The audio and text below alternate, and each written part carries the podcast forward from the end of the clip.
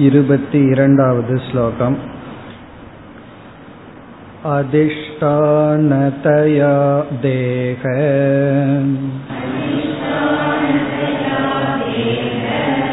द्वयावच्छिन्नचेतनः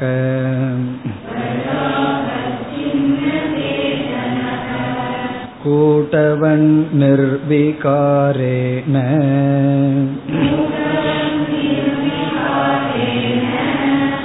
स्थितकूटस्थ उच्यते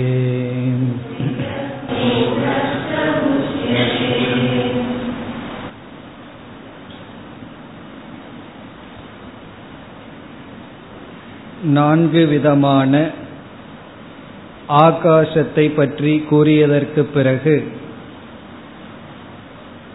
கூட்டஸ்த ஜீவனுக்குள் இருக்கின்ற குழப்பத்தை கூற ஆரம்பிக்கின்றார் கூட்டஸ்தன் என்பது கடாகாசம் அதாவது முக்கிய ஆகாசத்திற்கும் ஜீவன் என்பது பானைக்குள் இருக்கின்ற நீரில் தெரிகின்ற பிரதிபிம்பமான பொய்யான ஆகாசத்துடனும் ஒப்பிடப்பட்டுள்ளது.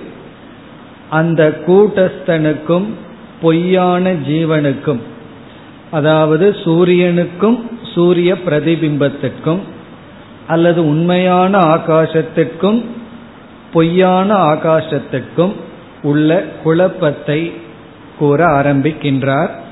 அதை இருபத்தி இரண்டாவது ஸ்லோகத்தில் ஆரம்பித்து ஐம்பத்தி ஏழு வரை செய்கின்றார் என்று பார்த்தோம். இந்த இருபத்தி இரண்டாவது ஸ்லோகத்தில் கூட்டஸ்தனுடைய லட்சணம் கூறப்பட்டுள்ளது. சென்ற வகுப்பில் பார்த்து முடித்தோம். இந்த லட்சணம் இங்கு மூன்று சொற்களில் விளக்கப்பட்டுள்ளது.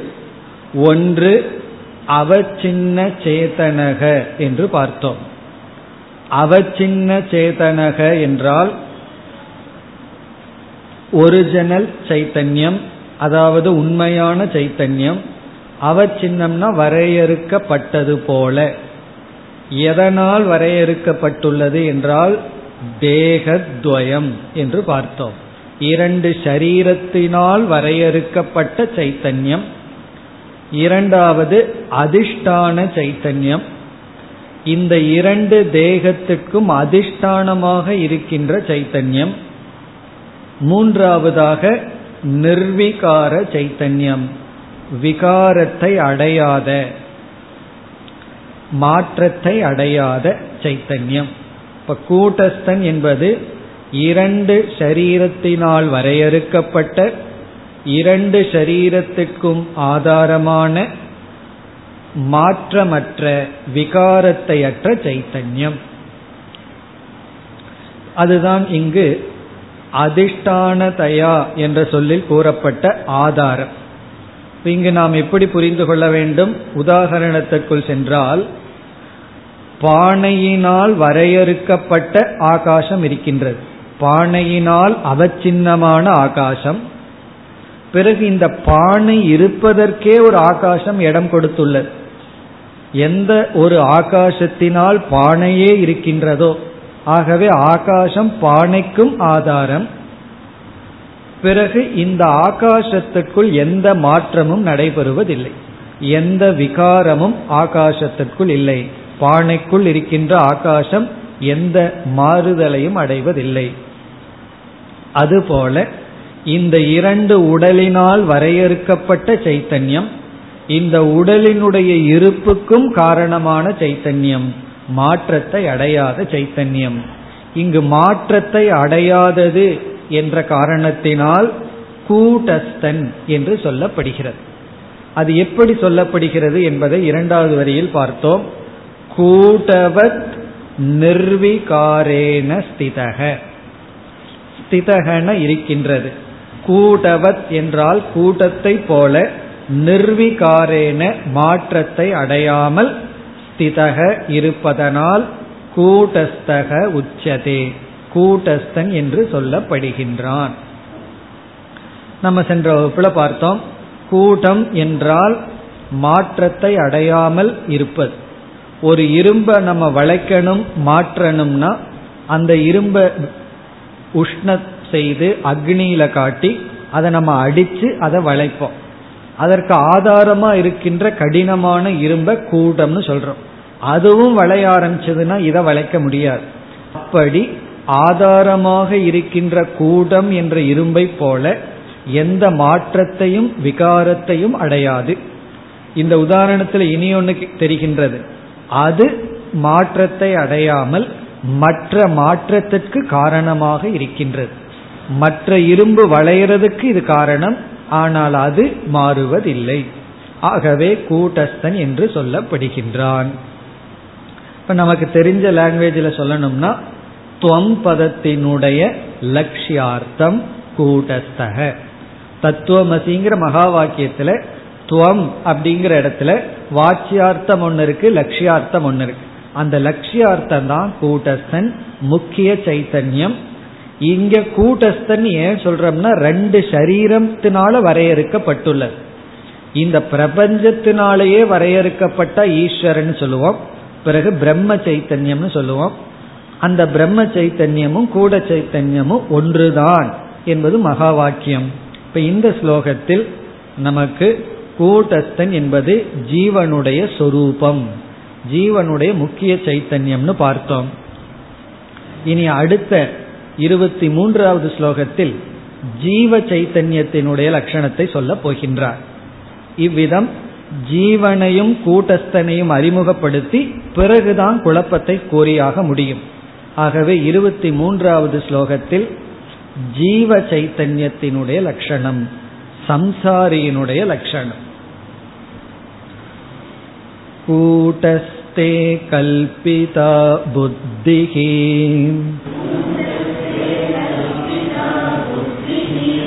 तत्र चित्प्रतिबिम्बकः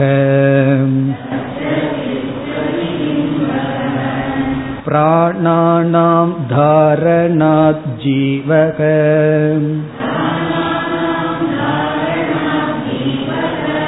संसारे न स युज्यते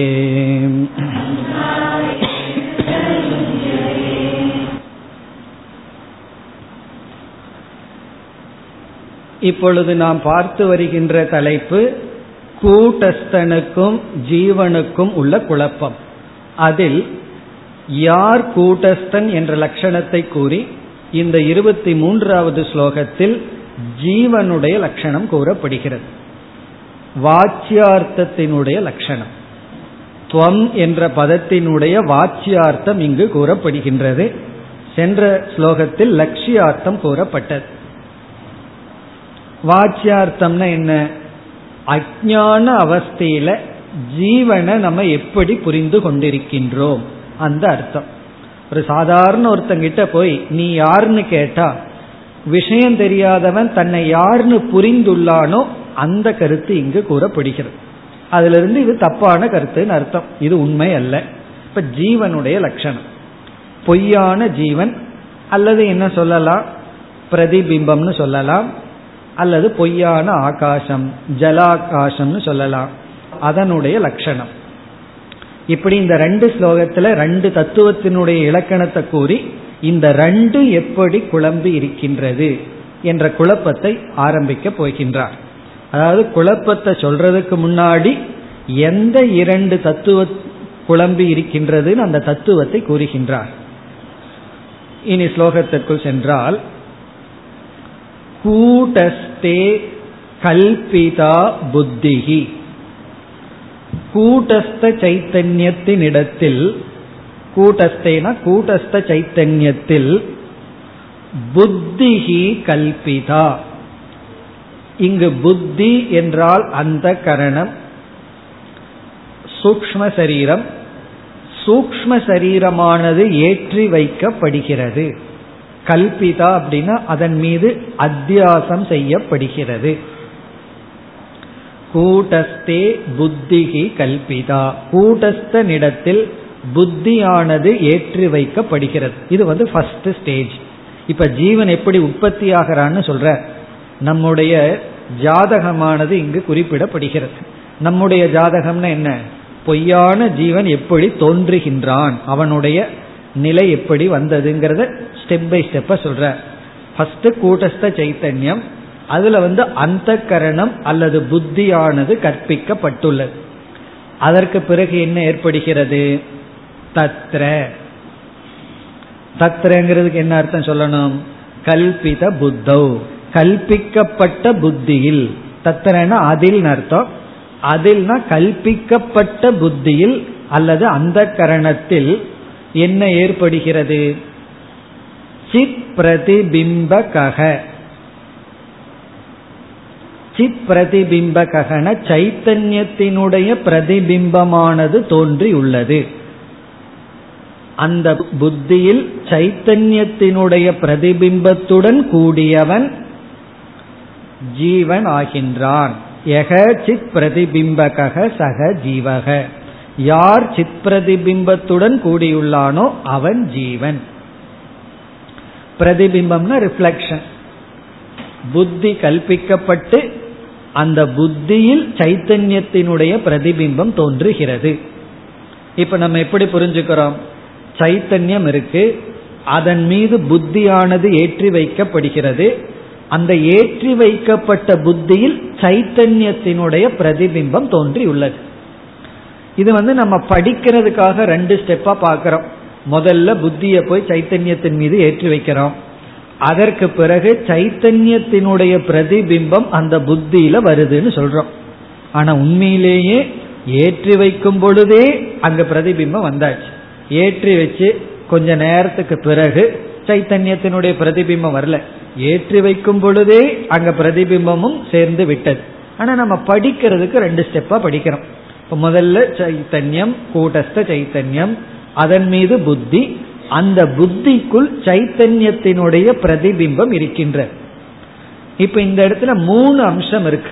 கூட்டஸ்தன் ஒன்று புத்தி என்று ஒன்று இரண்டாவது மூன்றாவது அந்த புத்திக்குள் இருக்கின்ற பிரதிபிம்ப சைத்தன்யம். சிதாபாசன் சொல்றது. இப்ப இந்த மூன்றில் கூட்டஸ்தன் ஒன்று புத்தியும் புத்திக்குள் இருக்கின்ற சைத்தன்யம். இந்த இரண்டு சேர்ந்துதான் இங்கு ஜீவன் என்று சொல்லப்படுகிறது. அப்ப ஜீவன்கிறது யார்? இந்த இடத்துல இப்ப வித்யாரண்யர் பண்ற விசாரத்துல ஜீவன்கிற சொல்லுக்கு அந்த கரணமும் அல்லது சூக்ம சரீரமும் அதில் பிரதிபிம்பிக்கின்ற சைத்தன்யமும். அதுதான் இங்கு ஜீவன் சொல்ற. இப்ப இந்த இடத்துல ஒரு கொஞ்சம் கவனமாக நாம் பார்க்க வேண்டும். பொதுவா ஜீவன்கிற வார்த்தைக்கு இந்த மூன்றுமே சேர்ந்தது தான். பொதுவா ஜீவன் சொன்னோம்னா. ஜீவன் இஸ் ஈக்வல் டு கூட்டஸ்தன் பிளஸ் அந்த கரணம் அல்லது சூக்ம சரீரம் பிளஸ் சூக்ம சரீரத்தில் இருக்கின்ற பிரதிபிம்பம். அப்போ ஒரிஜினல் சைத்தன்யம் பிளஸ் உபாதி அல்லது புத்தி பிளஸ் புத்திக்குள்ள இருக்கிற சைத்தன்யம். இதெல்லாம் சேர்ந்து நம்ம ஜீவன் சொல்லிட்டு வர்றோம். அல்லது தொம் பதார்த்தம்னு சொல்றோம். அப்பொழுதுதான் லட்சியார்த்தம்ங்கும் போது அந்த ஜீவனுடைய லட்சியார்த்தம்னு சொல்லும் பொழுது கூட்டஸ்தன் கிட்ட போயிட்டு முன்னாடி இருக்கிற ரெண்டையும் நீக்கிடுறோம். வாச்சியார்த்தம்னு சொல்லும் பொழுது கூட்டஸ்தனை மறைச்சிட்டு முன்னாடி இருக்கின்ற அந்த இரண்டு புத்தி புத்தியில் இருக்கிற பிரதிபிம்பத்தை மட்டும் சொல்றோம். இப்படி ஒரு விதம். இப்படித்தான் பொதுவா நம்ம படிச்சிட்டு இருக்கோம். ஆனா இங்க வித்யாரண்யர் என்ன செய்து விட்டார்? ஜீவன்கிற சொல்லுக்கு கூட்டஸ்தனை விட்டுட்டார். கூட்டஸ்தனை தனியா சொல்லிட்டு ஜீவன்கிற வார்த்தைக்கு இவர் இங்க என்ன பொருள் எடுத்துக்கொண்டார் என்றால் அந்த கரணமும் அதில் இருக்கின்ற பிரதிபிம்பத்தை மட்டும் எடுத்துக்கொண்டார் அதனால என்ன என்றால் ஜீவன் சொல்லும் போது முழுமையா நம்ம ஜீவனை நீக்கிட்டு அதற்கு ஆதாரமா இருக்கிற கூட்டஸ்தனை எடுத்துக்கொள்ள வேண்டும். இதெல்லாம் விதவிதமான பிரக்கிரியான்னு சொல்றது. பிரக்கிரியான்னா ஒரு கருத்தை விளக்க வருகின்ற முறைகள். இப்ப இந்த இடத்துல வித்யாரண்யர் இங்கு செய்யற அப்ரோச் இருக்கே. முறைப்படி பார்த்தோம்னா நம்ம வந்து ஜெகல் லட்சணாவை தான் எடுத்துக்க முடியுமே தவிர பாகத்யாக லட்சணையை எடுத்துக்கொள்ள முடியாது. ஏன்னா ஜீவங்கும் போது ஜீவனையே விட்டுட்டு முழுமையா ஜீவனை விட்டுறணும். அதற்கு அதிஷ்டானமா கூடத்த சைத்தன்யத்தை எடுத்துக்கணும். எதுக்கு திடீர்னு ஜெகல் லட்சணா பாகத்யாக லட்சணா எல்லாம் வந்ததுன்னா ஞாபகம் இருந்தா நல்லா இருக்கும் ஞாபகம் இல்லைன்னா குழம்பும். ஏன்னா இவர் குழப்பத்தை தானே ஆரம்பிக்கிறார். ஆனால் நம்மளும் குழப்பத்தை ஆரம்பிப்போம். ஜெகல் லட்சணாவெல்லாம் ஞாபகம் இல்லைன்னா விட்டு விடுங்கள். ஞாபகம் இருந்தால் நல்லது இல்லாட்டி பரவாயில்ல. இப்போ அதை விட்டுட்டு இங்க வந்தோம்னா இங்க வித்யாரண்யர் ஜீவன்கிற சொல்லுக்கு கூட்டஸ்தனை விட்டுட்டு பொய்யான அம்சத்தை மட்டும் ஜீவன் சொல்ற அதனால நான் வந்து ஜீவனை தியாகம் பண்ணணும்னா முழுமையா ஜீவன்கிறதையே விட்டுட்டு அதற்கு அதிஷ்டானத்துக்கு போறது தான் உண்மையான அறிவு. அதுதான் அந்த லட்சணத்தை தான் இங்க கொடுத்துள்ளார். கூட்டஸ்தனிடத்தில் புத்தி கல்பிக்கப்பட்டு அந்த புத்தியில் சைத்தன்யத்தினுடைய பிரதிபிம்பம் இருக்கின்றது. அவன்தான் ஜீவன்.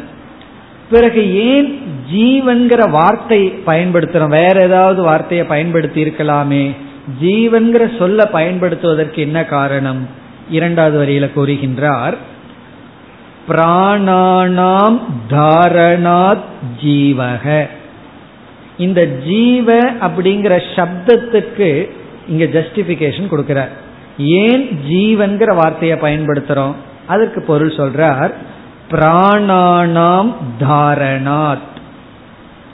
இந்த பிராணனை பிராணன் அபானன்னு சொல்லி இந்த பிராண தத்துவத்தை தாரணம் என்றால் ஸ்தூல சரீரத்தில் இருக்க வைப்பதனால்.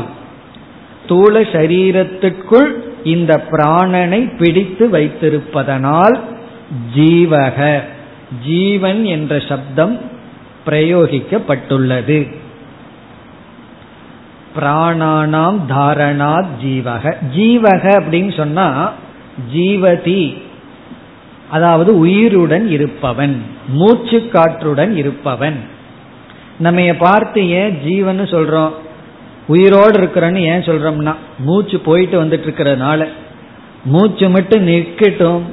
நம்ம யார் பார்த்து என்ன சொல்லுவார்கள்? பேரெல்லாம் போயிடும் அதுன்னு சொல்ல ஆரம்பிச்சிருவார்கள். அதை எப்போ எடுக்கிறதுன்னு சொல்லுவார்கள்.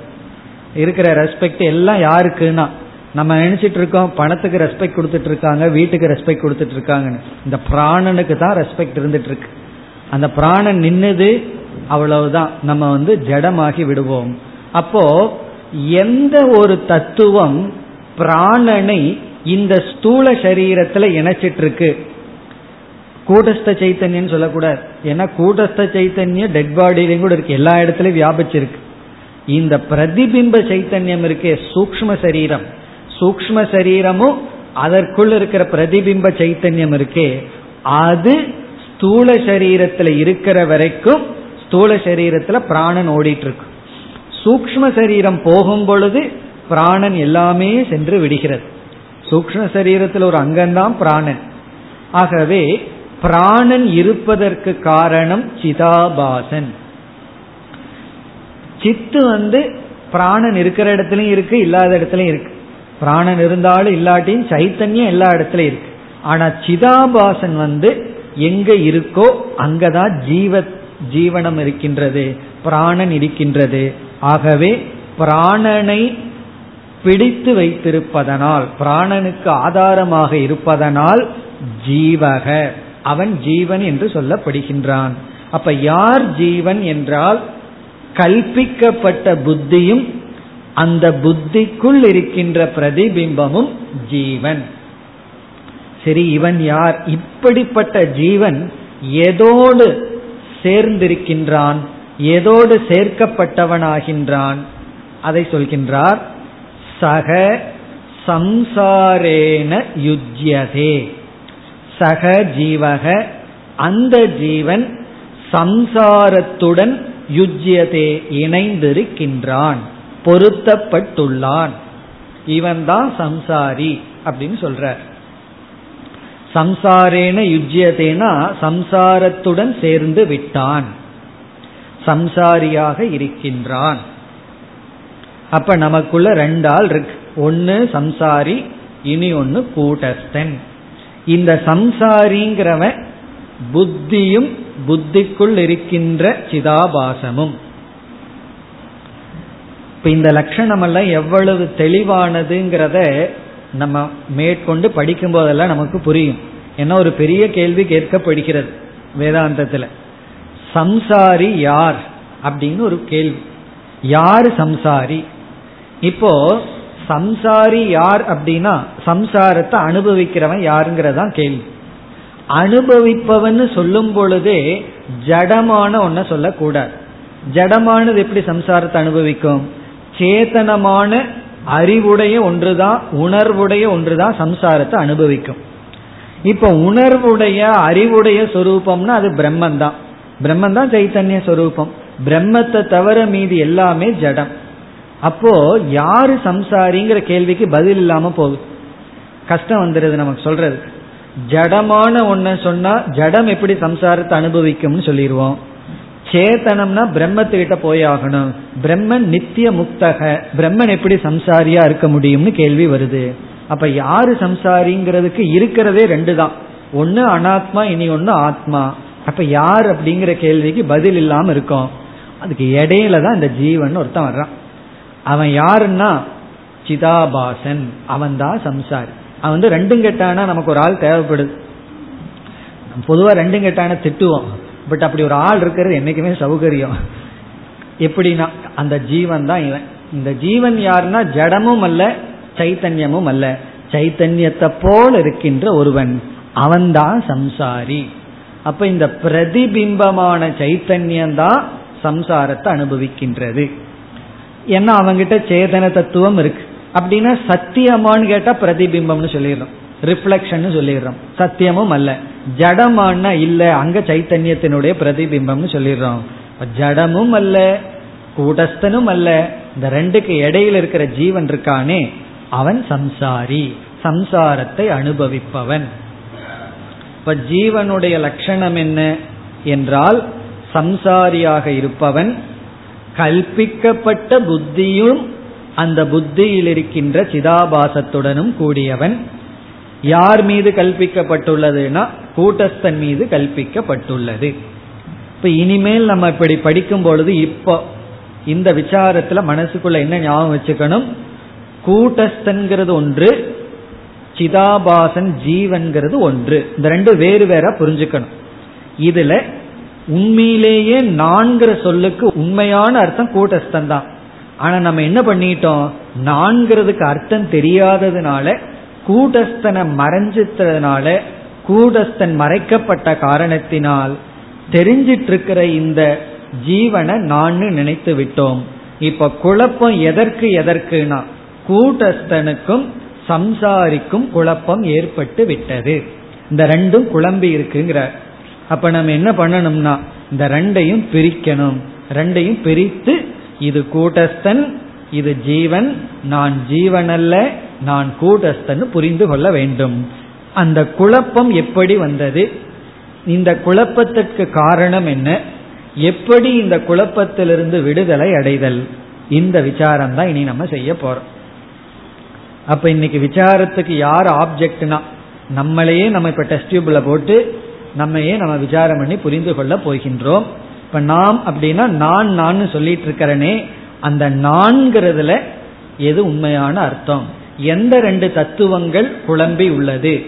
அப்படிங்கிற இடத்துல ரெண்டு தத்துவத்தை அறிமுகப்படுத்தி விட்டார். இனி இந்த ரெண்டுக்குள்ள குழப்பத்தை கூறப் போகின்றார். இந்த ரெண்டும் தான் குழம்பி இருக்கின்றது. குழப்பம்னா என்ன? அதனுடைய அர்த்தம் இருபத்தி நான்காவது ஸ்லோகத்தில். जलव्योम्नागडाकाशः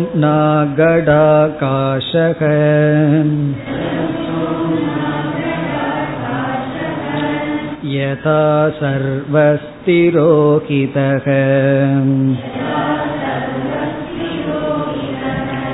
तथा जीवेन कूटस्थः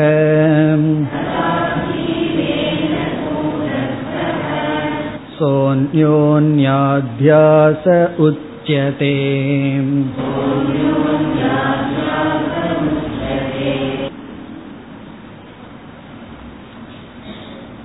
இந்த ஸ்லோகத்தில் கூட்டஸ்தனும் ஜீவனும் குழம்பி உள்ளார்கள் கூட்டஸ்தனுக்கும் ஜீவனுக்கும் குழப்பம் வந்துள்ளது அப்படின்னு சொல்ற குழப்பத்தினுடைய லட்சணத்தையும் சொல்ற குழப்பம்னா என்ன அப்படின்னு சொல்ற ஒரு ஒரு நல்ல கேள்வி கேட்டார். ஒரு கிளாஸ் முழுவதும் குழப்பம் குழப்பம்னே பேசிட்டு இருந்தோம். கிளாஸ் முடிஞ்சோடனே இந்த குழப்பம்னா என்ன? அதுல ஒரு குழப்பம் இருக்கே. குழப்பம் குழப்பம்னு சொன்னீங்க. குழப்பம்ங்கிறதுலே எனக்கு ஒரு குழப்பம் வந்துடுது. அந்த வார்த்தைக்கு என்ன அர்த்தம்னு தெரியலையேன்னா. கன்ஃபியூஷன்னா என்ன? எனக்கு கன்ஃபியூஷன்ங்கிற வார்த்தையில ஒரு கன்ஃபியூஷன் இருக்குன்னு சொல்றது போல குழப்பம் குழப்பம் சொல்லிட்டு இருக்கோம். குழம்பி இருக்க குழம்பி இருக்கன்னு சில பேரை நம்ம திட்டுவோம். நீ குழம்பி இருக்க குழம்பி இருக்கன்னு. அவங்க ஒரு திருப்பி கேள்வி கேட்டா நமக்கு பதில் சொல்ல தெரியாது. என்னுடைய குழப்பம் என்னன்னு தெளிவா சொல்லுங்கன்னு சொன்னா அது நமக்கு தெரியாது. நீங்க எப்படி குழம்பி இருக்கீங்கிறதே நமக்கு குழப்பம் இருக்கு. அப்படி அந்த குழப்பம்னா என்னங்கிறதுக்கு இங்கு தெளிவுபடுத்துகின்றார். வாட் இஸ் கன்ஃபியூஷன் குழப்பம்னா என்ன அப்படிங்கிறத சொல்ல போகின்றார். அது இரண்டாவது வரியில சொல்ற இப்ப முதல் வரியில நான்கு ஆகாசத்தை நமக்கு அறிமுகப்படுத்தினாரே. அது எதுக்கு அந்த உதாகரணத்தை அறிமுகப்படுத்தணுங்கிறத வித்யாரண்யர் மறக்கவில்லை. ஆகவே அந்த ஆகாசத்தை இங்கு சம்பந்தப்படுத்துகின்றார். இப்ப நம்ம உதாரணத்துல கொஞ்ச நேரம் இருப்போம். பிறகு ஜீவனுக்குள்ள வருவோம். நம்ம வந்து ரெண்டு ஆகாசத்தை இப்பொழுது எடுத்துக்கொள்வோம். இந்த மேகாகாசம் அதையெல்லாம் விட்டுருவோம். மேகத்து மேல போய் ஆகாசத்தை பார்த்து அதுக்குள்ள இருக்கிற பிரதிபிம்பம் எல்லாம் இங்க எடுத்துக்கொள்ளவில்லை. விட்டுட்டு ரெண்டே ஆகாசத்திற்கு வர்றோம். அந்த ஆகாசத்தை நல்லா இப்பொழுது புரிந்து கொள்வோம். ஒன்று கடாகாசக. ஞாபகம் வந்துடுதோ? கடாகாசம்னா என்ன? ஞாபகம் இருக்கு. இருந்தாலும் ஞாபகப்படுத்திக் கொள்வோம். பானைக்குள் இருக்கின்ற வெற்றிடம் ஒரிஜினல் ஆகாசம். பானை இருக்கு. அந்த பானைக்குள்ள ஒண்ணுமே கிடையாது. வெறும் எம்டி பாட் எம்டி பாட்டை பார்த்த உடனே அந்த எம்டினஸ் இருக்கே. அதுக்கு பேரு கடாகாசம் ஒரிஜினல் ஆகாசம். இத மனசுல ஞாபகம் வச்சுக்குவோம் அடுத்தது ஜலாகாசக. ஜலாகாசகங்கிறது என்னன்னு பார்த்துருக்கோம். இப்ப எம்டி ஸ்பேஸ் இருக்கு. அந்த எம்டி ஸ்பேஸுக்குள்ள வெற்றிடத்திற்குள்ள தண்ணீரை நிரப்புறோம். தண்ணீரை நிரப்பி நம்ம பார்க்கிறோம். நம்ம பார்த்த உடனே அந்த தண்ணீருக்குள் என்ன தெரிகிறது? ஒரு ஆகாசம் தெரிகிறது. இப்போ சில பேர்த்துக்கு சந்தேகம் வரலாம். தண்ணீருக்குள்ள எப்படி ஆகாசம் ரிஃப்ளெக்ட் ஆகும்? இதெல்லாம் பெரிய விசாரம் எல்லாம் இருக்கு சாஸ்திரத்துல. ரிஃப்ளெக்ஷன் வந்து என்னைக்குமே ஸ்தூலமானது தானே ரிஃப்ளெக்ட் ஆகும். ஆகாசம் சூக்மமானதே எப்படி சூக்மமான ஆகாசத்துக்கு பிரதிபிம்பம் வரும்? இப்படி எல்லாம் விசாரம் இருக்கு. ஆனா உள்ள பிரதிபிம்பம் இருக்குங்கிறதுல சந்தேகம் இல்லை. அது எப்படி தெரிகிறதுன்னு சொன்னா நீங்க பானையை வச்சுட்டு பானைக்குள்ள தண்ணீரை நிரப்பி ஒரு அடி டிஸ்டன்ஸ்ல நீங்கள் உங்க முகத்தை பார்த்தோம்னா அதற்குள்ளேயும் ஒரு அடி டிஸ்டன்ஸ் தெரியும். பிறகு ரெண்டு அடி டிஸ்டன்ஸ்ல உங்க முகத்தை நீங்க பார்த்தீங்கன்னா அந்த ரிஃப்ளெக்ஷனுக்குள்ளேயும் ரெண்டு அடி டிஸ்டன்ஸ் தெரியும். தூரமா இருக்கிற மாதிரி தெரியும். இதுல இருந்து என்ன தெரியுதுன்னா அந்த டிஸ்டன்ஸ் ரிஃப்ளெக்ட் ஆயிருக்கு அப்படின்னு நமக்கு தெரிகிறது. இது சயின்ஸ்லயே அக்செப்ட் பண்ணியிருக்காங்க. நம்ம வந்து மிரர்ல வந்து எவ்வளவு நம்ம முகத்துக்கும் மிரருக்கும் எவ்வளவு டிஸ்டன்ஸ் இருக்கோ அதே டிஸ்டன்ஸ் வந்து ரிஃப்ளெக்ஷனுக்குள்ளேயும் காட்டும். அப்படின்னு சயின்ஸ்லயும் ப்ரூவ் பண்ணியாச்சு. இதிலிருந்து என்ன தெரிகிறதுன்னு சொன்னா அந்த டிஸ்டன்ஸ் நமக்கு ரிஃப்ளெக்ஷனுக்குள்ள தெரியுதுன்னா டிஸ்டன்ஸ்ங்கிறது நத்திங் பட் ஸ்பேஸ் அந்த இடைவெளிங்கிறது ஆகாசம். ஆகவே என்ன நிரூபிக்கப்படுதுன்னா ஆகாசமும் ரிஃப்ளெக்ட் ஆகின்றது. ஆகாசத்துக்கும் பிரதிபிம்பம் இருக்குங்கிறது நமக்கு தெரிகிறது. ஏன்னா ஆகாசம் எப்படி ரிஃப்ளெக்ட் ஆகும்னு திடீர்னு சந்தேகம் வந்துட்டு அப்புறம் கிளாஸ் போகாது. ஆகாசம் ஸ்பேஸ் எப்படி ரிஃப்ளெக்ட் ஆகும் அப்படின்னா ஸ்பேஸும் ரிஃப்ளெக்ட் ஆகின்றது அப்படின்னு நமக்கு இப்பொழுது தெரிகிறது. இப்போ ஜலத்துல ஒரு ஆகாசத்தை பார்க்கிறோம். நமக்கு என்ன தெரிகிறது அப்படின்னா ஜலத்தில் இருக்கிற ஆகாசத்தை அந்த ரிஃப்ளெக்ஷனை பார்த்துட்டு நமக்குள்ள என்ன ஏற்படுகிறது அப்படின்னா ஒரிஜினல் ஆகாசம் இருக்கே கடாகாசம் இருக்கே அதை நம்ம மறந்து விடுகின்றோம். ஏன் மறக்கின்றோம் அப்படின்னா இப்ப வந்து பானைக்குள்ள தண்ணீர் நிரம்பி இருக்கு அந்த நிரம்பின தண்ணீர்ல நமக்கு தெரிகிற ஆகாசம் என்ன? நாம அனுபவிக்கிற ஆகாசம் இப்பொழுது என்ன? என்றால் ரிஃப்ளெக்டட் ஆகாசத்தை தான் அனுபவிக்கிறோம். நம்ம அனுபவிச்சுட்டு விவகாரத்துக்குள் இருக்கிறது என்னன்னா தண்ணீரில் தெரிகின்ற பொய்யான ஆகாசத்தை தான் பார்த்துட்டு இருக்கோம் அதைத்தான் அனுபவிச்சுட்டு இருக்கோம் ஆனா உண்மையான ஒரு ஆகாசம் இருக்கே. எந்த ஆகாசத்தினால் தண்ணீர் அங்கு நிரம்பியதோ தண்ணீர் இருக்கிறதுக்கு ஒரு ஆகாசம் இடம் கொடுத்திருக்கல்லவா அந்த ஒரிஜினல் ஆகாசம் தான் கடாகாசம். அந்த ஆகாசத்தை நம்ம மறந்துடுறோம். மறந்துடுறோம்னா நம்மளுடைய அட்டென்ஷன் அங்க போறதில்லை. கவனம் அங்கு செல்வதில்லை. காரணம் என்ன என்றால் அந்த ஆகாசத்தை நம்ம மறந்துடுறதுக்கு காரணம் வேறொரு ஆகாசம் நம்ம மனசுல ஆக்குப்பை ஆயிடுது. வேறொரு ஆகாசத்துல நம்முடைய கவனம் சென்று விட்டது. அது என்ன ஆகாசம்னா ஜலாகாசத்துல நம்முடைய கவனம் சென்று விட்டது. அதனால ஜலத்துக்கே இடம் கொடுத்த ஆகாசத்தை நாம மறந்து விட்டோம். அதுதான் நடந்திருக்கு. நம்ம அனுபவம் நான் மறக்கலையேன்னு சொல்லக்கூடாது. உதாரணத்துல மறந்துட்டோம்னு வச்சுக்குவோம். வந்து உதாரணத்துல நான் அதை மறக்காம வச்சிருக்கேன்னு சொல்ல வேண்டாம். மறந்துட்டோம். அதை பத்தி நம்ம சிந்திக்கவில்லை. நமக்கு தெரிஞ்ச ஆகாசம் வந்து அனுபவத்துக்கு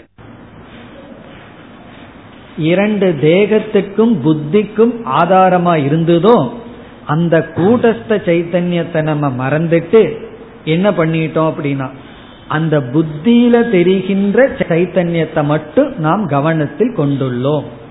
இப்ப என்ன ஆயிருக்கு அப்படின்னா கூட்டஸ்த சைத்தன்யத்தை நம்ம விட்டுட்டோம். எதை போல? கடாகாசத்தை மறந்துறத போல கூடஸ்த சைத்தன்யத்தை விட்டுட்டோம். ஆனா உண்மையிலேயே அதை விட முடியுமான்னா நம்ம விட முடியாது. காரணம் என்ன? அந்த கூடஸ்த சைத்தன்யத்துல தான் புத்தியே ஏற்றி வைக்கப்பட்டுள்ளது. அந்த கூடஸ்த சைத்தன்யத்தினுடைய ரிஃப்ளெக்ஷன் தான் புத்தியில் இருக்கு. ஆனாலும் இந்த ரிஃப்ளெக்ஷன் பொய் வந்து உண்மையை மறைத்து விட்டது. உண்மையினுடைய இருப்பை அது காட்டி கொடுக்கவில்லை.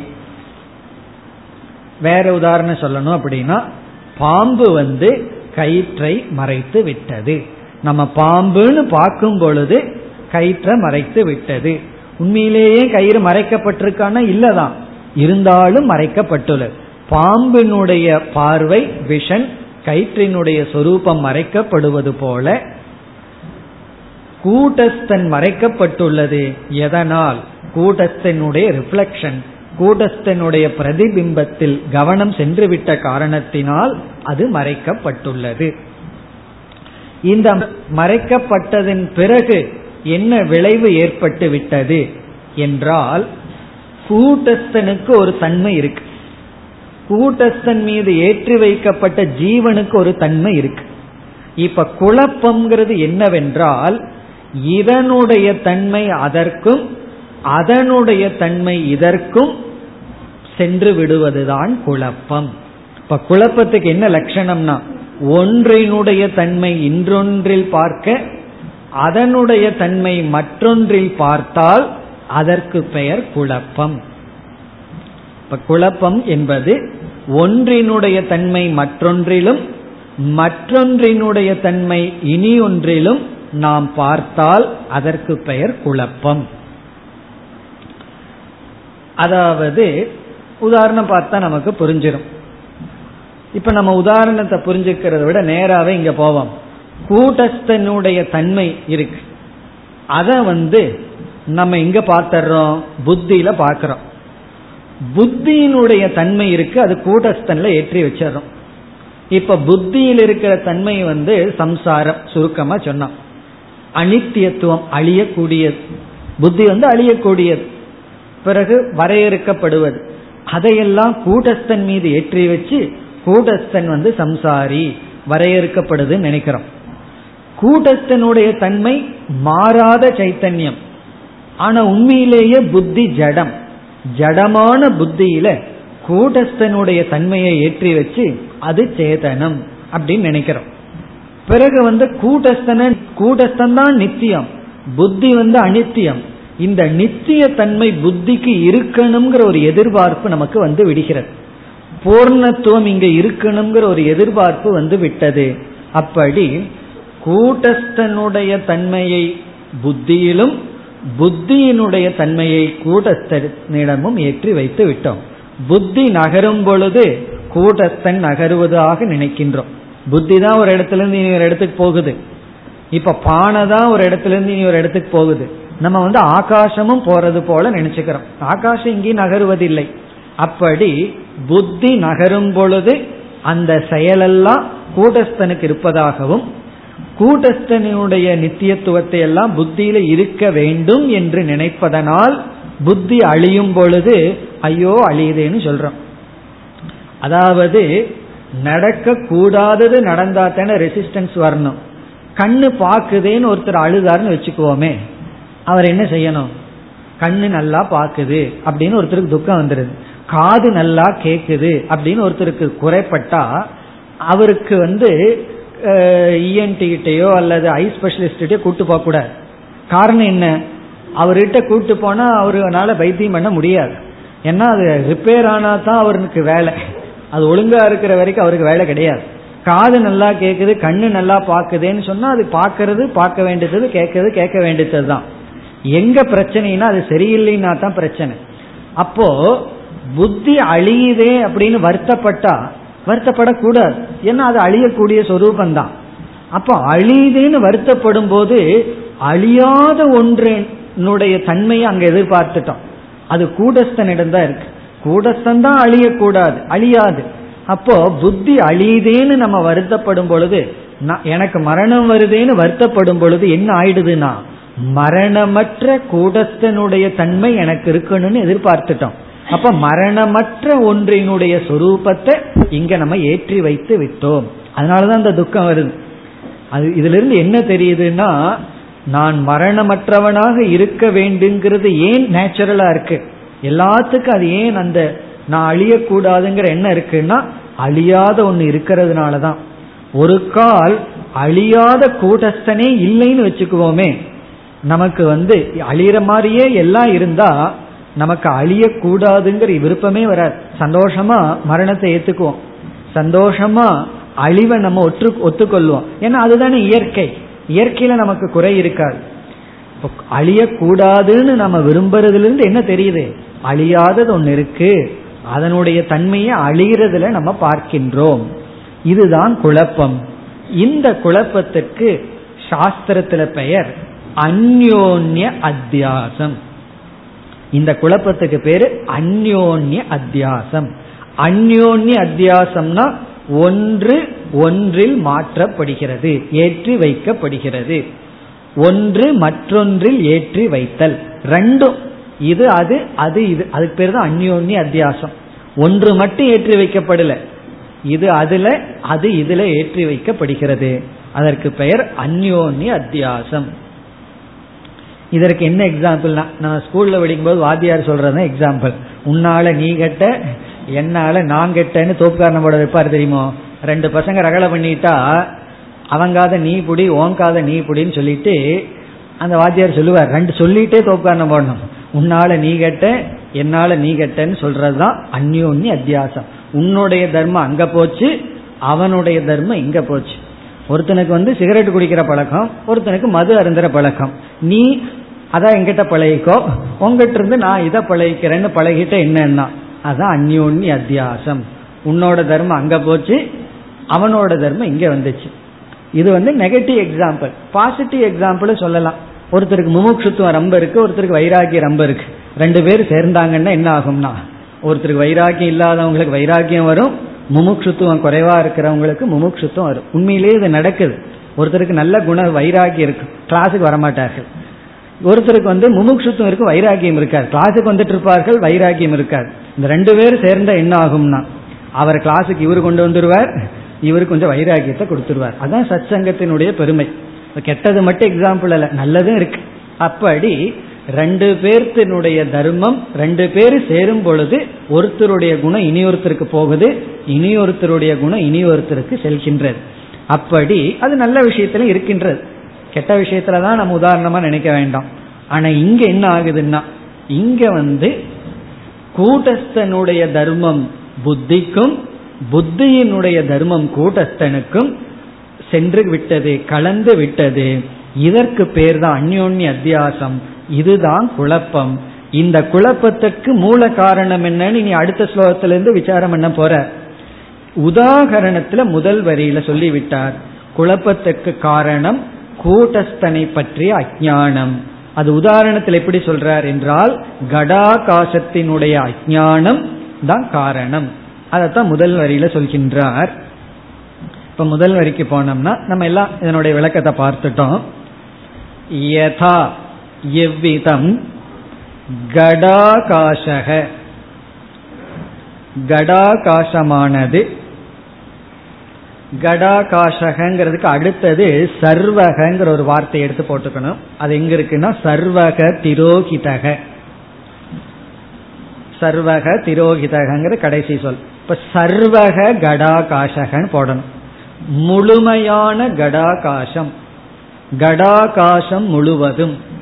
பானையில் இருக்கின்ற முழுமையான ஆகாசம் பிளவுபடாத ஒரிஜினல் ஆகாசம் சர்வக ஆகாஷக பானையில் குள் தெரிகின்ற முக்கியமான எல்லா பூர்ணமான ஆகாசம் ஜலவியோம்னா முதல் சொல்.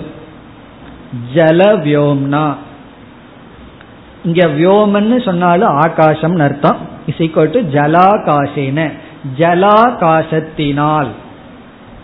ஜலவியோம்னா ஜலாகாசத்தினால் திரோஹிதக மறைக்கப்பட்டுள்ளது. கடாகாசமானது ஜலாகாசத்தினால் மறைக்கப்பட்டு விட்டது. அதான் இதனுடைய டிரான்ஸ்ஃபர் எப்படி முழுமையான அல்லது அனைத்து கடாகாசமும் ஜலாகாசத்தினால் மறைக்கப்பட்டுள்ளதோ? இது புரிகின்றதோ? மறைக்கப்பட்டுள்ளதோன்னு எப்படி அர்த்தம் எப்படி புரிந்து கொள்ள வேண்டும்? பானைக்குள் இருக்கின்ற ஆகாசமானது தண்ணீரில் பிரதிபிம்பிக்கின்ற ஆகாசத்தினால் மறைக்கப்பட்டுள்ளது அப்படின்னு சொன்னா என்ன அர்த்தம்? பானைக்குள் இருக்கின்ற ஆகாசமானது தண்ணீரில் பிரதிபிம்பிக்கின்ற ஆகாசத்தில் நம் கவனம் சென்றுவிட்ட காரணத்தினால் மறக்கப்பட்டு விட்டது அப்படின்னு அர்த்தம். ஏன்னா அந்த ஆகாசத்தை நம்மளுடைய அட்டென்ஷனுக்கே வர்றதில்லை கவனத்துக்கே வர்றதில்லை. நம்மளுடைய அட்டென்ஷன் எல்லாம் எங்க இருக்கு. ரிஃப்ளெக்ஷன் ஆகாசத்துல தான் இருக்கு. அதுதான் நம்ம அனுபவத்துக்கு கண்ணுக்கு தெரிஞ்சிட்டு இருக்கு நம்ம எதை மறந்துட்டோம்? எந்த ஆகாசம் வந்து தண்ணீருக்கே இடம் கொடுத்துச்சோ அந்த ஆகாசம் நம்ம கவனத்திலிருந்து போயிடுது. அது போய் தண்ணீர் உள்ள வந்து அதற்குள்ள ரிஃப்ளெக்ட் பண்ணிட்டு இருக்கிற ஆகாசம் இருக்கே அதைத்தான் நம்ம பெருமையா பேசிட்டு அதையே நினைச்சிட்டு இருக்கோம். அந்த ஆகாசத்தை தான் நம்ம பார்த்து கொண்டும் அனுபவிச்சு கொண்டும் இருக்கோம். எதை விட்டுட்டோம்? எந்த ஆகாசம்? தண்ணீருக்கு இடம் கொடுத்து அந்த தண்ணீருக்குள்ள ஒரு ஆகாசம் எல்லாம் தெரியுதே. அதுக்கெல்லாம் காரணமான மூல ஆகாசத்தை நம்ம விட்டுட்டோம். இப்ப என்ன ஆச்சுன்னா இந்த சலனம் தான் ஒரிஜினலை மறைச்சிருக்கு. இப்ப நம்ம தியேட்டர்ல போய் அமர்ந்திருக்கோம். அது வெறும் ஸ்கிரீன் மட்டும் இருக்கு. ஸ்கிரீனையே பார்த்துட்டு இருப்போம். நிர்குண பிரம்மத்தில் இருப்போம் அப்போ. அதனாலதான் போர் அடிக்குது. நிர்குண பிரம்மத்தில் இருந்தா. பிறகு என்ன ஆகுதுன்னா பிலிம் ஓட ஆரம்பிச்சிருது. பிலிம் ஓட ஆரம்பிச்ச உடனே யாராவது ஸ்கிரீனை பத்தி நினைப்பார்களான்னா? ஸ்கிரீனை பத்தியே நினைச்சிட்டு இருந்தா பிலிம் அனுபவிக்கவே முடியாது. என்ன ஆச்சுன்னா அந்த நிழல்கள் என்ன பண்ணிடுது? அந்த திரையை மறைத்து விட்டது. இப்ப வந்து இந்த மறைத்தல் வந்து ரொம்ப பெக்கூலியர் மறைத்தல். மறைச்சல்னா திரையை கொண்டு போய் எங்கேயாவது வச்சிடுதுன்னு அர்த்தம் அல்ல. அந்த திரை மீது தான் அந்த நிழல்கள் ஓடிக்கொண்டிருக்கின்றது. அந்த திரை தான் நிழல்களுக்கு ஆதாரமா இருக்கு. பிறகு மறைச்சிடுதுன்னா என்ன அர்த்தம்? உண்மையிலேயே நம்ம திரையத்தான் பார்த்துட்டு இருக்கோம் ஆனா மறைக்கப்பட்டு விட்டதுன்னா என்ன அர்த்தம்? நம்முடைய கவனம் திரையிலிருந்து விலகி விலகிங்கிறது இன்வெர்டட் கமாஸ்ல தான் கொட்டேஷனுக்குள்ள தான். எங்கும் விலகல. திரைக்குள் இருக்கும் பொழுதும் நம்முடைய முழு கவனம் நிழல்களுக்குள் சென்று விட்டது. அதனால் திரை மறைக்கப்பட்டது போல் மறைக்கப்பட்டு விட்டது. அதே போலதான் இங்கேயும். பிலிம் எக்ஸாம்பிள் சொல்லலாம். இப்பெல்லாம் திரைன்னு சொல்றதை விட டிவி ஸ்கிரீன் தான் சொல்லணும். ஏன்னா அதுல தானே முன்னாடி உட்கார்ந்துட்டு இருக்கோம். டெலிவிஷன் முன்னாடி பார்த்துட்டு இருக்கோம். அந்த ஸ்கிரீன் மறைக்கப்பட்டு விட்டது. காரணம் என்ன? நிழல்களால்.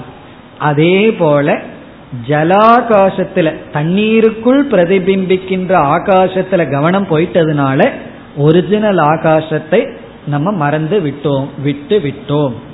அதுபோல இரண்டாவது வரியில ததா. அதுபோல ஜீவேன கூட்டஸ்தக. முதல் வரியிலிருந்து ஒரு வார்த்தை எடுத்துக்கணும். எந்த வார்த்தை எடுத்துக்கொள்வீர்கள்? ஜீவேன கூட்டஸ்தக திரோகிதக. ஜீவனால் கூட்டஸ்தன் மறைக்கப்பட்டுள்ளான். ஜீவேன ஜீவனால். ஜலவியோம்னான் ஜலாகாசேன இஸ் ஈக்வல் டு ஜீவேன. ஜீவனால் கூட்டஸ்தக கடாகாசக திரோகிதக மறைக்கப்பட்டுள்ளான். இப்ப எப்படி நம்ம புரிஞ்சுக்கிறோம்? கூட்டஸ்த சைத்தன்யம் இருக்கு. அதன் மீது புத்தியானது கல்பிக்கப்பட்டுள்ளது ஏற்றி வைக்கப்பட்டுள்ளது அந்த புத்திக்குள்ள என்ன இருக்கு? பிரதிபிம்ப சைத்தன்யம் இருக்கு. இப்ப இந்த பிரதிபிம்ப சைத்தன்யம் புத்தி இதுல கவனம் சென்று விட்டதனால் இதுதான் ஜீவன் சொல்ற. இங்க ஜீவேனங்கிற வார்த்தைக்கு அர்த்தம் புத்தி பிளஸ் பிரதிபிம்ப சைத்தன்யம். அந்த கரணம் பிளஸ் பிரதிபிம்ப சைத்தன்யம். அதில் கவனம் சென்று விட்ட காரணத்தினால் கூட்டஸ்தன் இதற்கெல்லாம் ஆதாரமாக இருக்கின்ற கூடஸ்தன் மறைக்கப்பட்டு விட்டான். இதற்கு பேர் என்ன? சக அந்யோன்ய அத்தியாசக உச்சதே. இதுதான் சக இந்து. இதற்கு பெயர்தான் அந்யோன்ய அத்தியாசம் என்று சொல்லப்படுகிறது. இதற்கு பேர் தான் அந்யோன்ய அத்தியாசம். அந்யோன்ய அத்தியாசம்னா நமக்கு தெரிஞ்சிடுது. அந்யோன்ய அத்தியாசம்னா ஒன்றின் தர்மம் மற்றொன்றிலும் மற்றொன்றின் தர்மம் மற்றொன்றிலும் பார்க்கப்படுகின்றது. இப்ப சிதாபாசத்தினுடைய தர்மம் அல்ல சித்துக்கு இருக்கிறதாக நினைக்கிறோம். சித்துனுடைய சொரூபத்தை சிதாபாசத்திடம் எதிர்பார்த்தர்றோம். அதுவே அத்தியாசம் தான் அதை எதிர்பார்க்கிறதா இங்க அத்தியாசம். இந்த எதிர்பார்ப்பு வந்ததிலிருந்தே நம்முடைய உண்மையான சொரூபம் சைத்தன்யம் தான் விளங்குகிறது. கொஞ்சம் யோசிச்சா இதில் இருக்கிற சூக்மமான விஷயத்தை நமக்கு தெரிஞ்சிடும் அதாவது ஒன்று அதனுடைய சொரூபத்தை நோக்கி தான் போயிட்டு இருக்கும் இப்ப வந்து எங்க தண்ணீர் விழுந்தாலும் அந்த தண்ணீர் வந்து கடலை நோக்கி போறதுங்கிறது இயற்கை. அதனுடைய சொரூபம் அதனுடைய பிறப்பு ஸ்தானத்தை நோக்கி போயிட்டு இருக்கு காரணம் என்ன? கடல் நீர் தான் மேகமா மாறி தண்ணீரா வந்திருக்கு. அப்படி நம்ம எதை நோக்கி நேச்சுரலா போயிட்டு இருப்போம் அப்படின்னா எங்கு நமக்கு நிம்மதியோ எங்கு நம்ம குவைட்டா இருப்போமோ அதை நோக்கி தான் நேச்சுரலா போவோம். இப்போ ஆஃபீஸுக்கு போறது வந்து கஷ்டமா இருக்கு கஷ்டப்பட்டு ஆஃபீஸுக்கு தள்ளணும். வீட்டுக்கு விட்டு பாருங்க. ரொம்ப வேகமா ஓடும். நாங்க கிராமத்தில் இருக்கும் பொழுது இந்த டென்ட் இருக்கும் சினிமா தேட்டர் மாட்டு வண்டியை பீட்டிட்டு நைட் ஷோவுக்கு போவோம். அதை போ ஓட்டுறதுக்குள்ள மாடு கஷ்டப்பட்டு போகும். ஆனா இரவு தேட்டர் முடிஞ்ச உடனே அதுக்கு வழியே சொல்ல வேண்டாம். அந்த ஏறி உட்கார்ந்தோம்னா அந்த மாடு ரொம்ப வேகமா வந்துடும் காரணம் என்னன்னா நம்மளுடைய ஒரிஜினல் ஸ்தானத்துக்கு போறோம். போய் வந்து ரிலாக்ஸ்டா இருக்கலாம்னு சொல்லி திரும்பி வரும்பொழுது வேகமா வரும். அந்த தேட்டருக்கு ஓட்டணுமே அதுதான் கஷ்டம். அடிச்சடிச்சு அதை துரத்தணும். ஏன்னா அது எவ்வளவு தூரம் போகணுமோ அதுக்கு தெரியுது. அவ்வளவு தூரம் நம்ம திரும்பி வந்தாகணும் அப்படின்னு அதுக்கு தெரியுது. அதே போல நேச்சுரலா நம்ம எங்க போறோமோ அதுதான் நம்முடைய ஒரிஜினல் ஸ்டேட் அதுதான் நம்முடைய இயற்கை. எல்லாத்துக்கும் இயற்கையா என்ன விருப்பம்னா சத் இருக்கணும் என்றும் இருக்கணும் அப்படிங்கிறது நேச்சுரலா இருக்கு. அறிவு சுரூபமா இருக்கணும் ஆனந்த சுரூபமா இருக்கணுங்கிறது நேச்சுரல் ட்ரெண்ட் இதிலிருந்தே நான் அதை நோக்கி என்னுடைய விருப்பம் இருக்கிறதுனால அதுதான் என்னுடைய சொரூபம். என்னுடைய சொரூபம் துக்கமா இருந்ததுன்னு வச்சுக்கோமே நான் என்னைக்குமே துக்கத்தை நோக்கி தான் போயிட்டு இருப்பேன் துக்கத்தை தான் விரும்பிட்டு இருப்பேன் என்னுடைய சொரூபம் வந்து ஜடமா இருந்ததுன்னா அறிவு வேண்டான்னு முயற்சி பண்ணிட்டு இருப்பேன் ஆனா நம்மளுடைய புஷ் இருக்கே நம்ம எதுக்கு தள்ளப்படுறோம்? ஆனந்தத்துக்கும் நித்தியத்துவத்துக்கும் அறிவுக்கும் தள்ளப்படுறதுல அதுல இருந்து விலகி இருக்கிறோம்னு அர்த்தம். அதனாலதான் அதை நோக்கி போயிட்டு இருக்கோம் ஏன் விலகி இருக்கிறோம்னா இந்த குழப்பத்தினால. அஜானத்தினால சரி இதற்கெல்லாம் என்ன மூல காரணம்? என்ன மூல காரணம் இருக்கிறதுனால இந்த குழப்பம் எல்லாம் வந்தது? என்ற கேள்வி வரும் பொழுது அடுத்த இருபத்தி ஐந்தாவது ஸ்லோகத்தில் வித்யாரண்யர் பதில் சொல்றார். இந்த அந்யோன்ய அத்தியாசத்துக்கு மூல காரணம் என்ன? குழப்பத்துக்கு அடிப்படை காரணம் என்ன? இதெல்லாம் நமக்கு தெரிஞ்ச விஷயம்தான். இருந்தாலும் கூறுகின்றார் இருபத்தி ஐந்தாவது ஸ்லோகம் அயம் ஜீவோ ந கூட்டஸ்தம்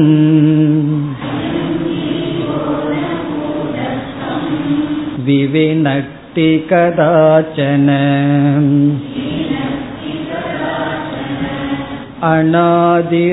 अनादिरविवेकोऽयम् मूला विद्येति गम्यताम्